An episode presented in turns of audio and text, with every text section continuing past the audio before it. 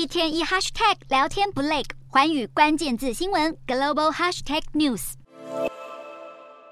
德国外交部长贝尔伯克突然现身战云密布的乌东哈尔科夫市街头，在乌克兰外长库列巴的陪同下视察被俄军轰炸的贫民区，每走到之处都是生灵涂炭的景象。贝尔伯克当地时间十日突袭式访乌，除了代表德国政府展现对乌克兰人民的支持外，还赠送一份大礼。贝尔伯克承诺在提供乌克兰新一波的武器、外交以及人道援助，却没有在武器方面透露任何细节。随后，陪同视察的乌克兰外长库列巴借此机会向德方暗示，乌军迫切需要德国豹式主力战车。不止乌国当局频频施压德国尽快援助主力战车，最近连英国、波兰等国政府也呼吁使用豹式战车的欧洲国家组成联盟，一同提供乌军豹式战车的维护和弹药补给，协助乌军挽救危急的战况。但是各国政府要这么做之前，必须先获得德国授权。而随着盟国施予的压力越来越大，专家认为德国可能真的会放下以往不提供主力重型装甲武器的坚持，在不久的将来交运乌军这款火力与防护力十足的主力战车。